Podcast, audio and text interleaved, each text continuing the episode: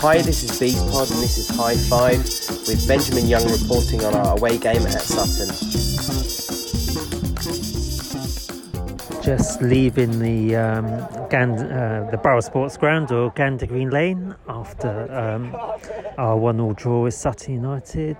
A frustrating evening, I would say, uh, especially as we looked so in command. Uh, at the uh, after taking the lead uh, towards the end of the first half. Very much uh, a match of two halves here. The first half was very cagey, uh, very tight, the uh, very bouncy plastic pitch and uh, the windy conditions didn't help. Uh, Sutton United really compressed the play.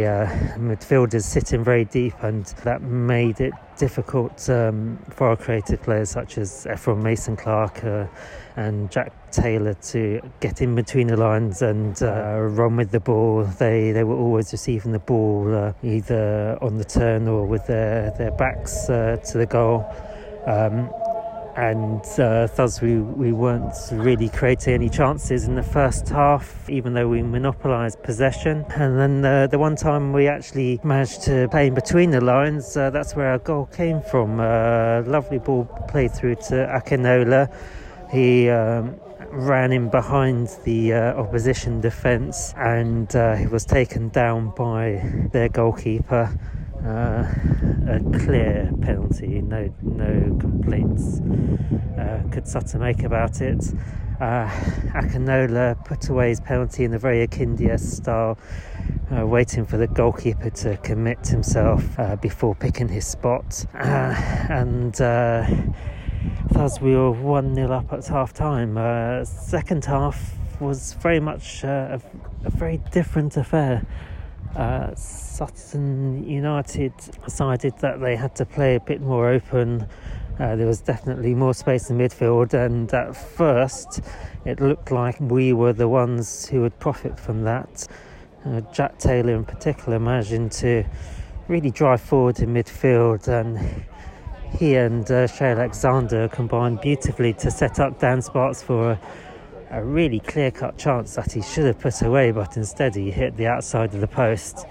Um, Akinola had a similarly uh, good chance that he uh, he put uh, just over, and then all of a sudden they, um, the tables were turned. Uh, no one uh, managed to follow Beautyman's uh, run into the box, and he was the one who reacted first to a knockdown uh, and was able to uh, put the ball past Loach. For the next uh, 10 or so minutes, uh, we were rocking a bit. We were playing against the wind, and uh, our defence um, just dropped deeper and deeper. And Sutton United were uh, they managed to put our defence under some pressure it looked like they might get another, but um, we managed to weather the storm. Didn't really create any uh, chances. The only one I can remember was a Jack Taylor effort from long range that uh, just went wide of the post.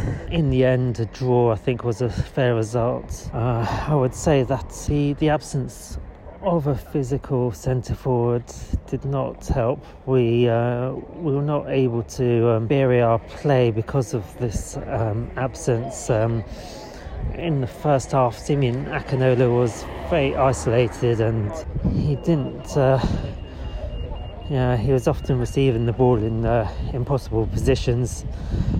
Uh, he battled gamely on. Uh, I'd say that uh, that Dunn and Harry Taylor uh, did a lot of work in the middle of the pitch. Harry Taylor deputising at uh, centre back, um, and um, uh, Chitonda and uh, Alexander were competent as uh, fullbacks. so yeah, th- this is the end of my first ever post-match report and uh, on to Notts County on Saturday uh, afternoon.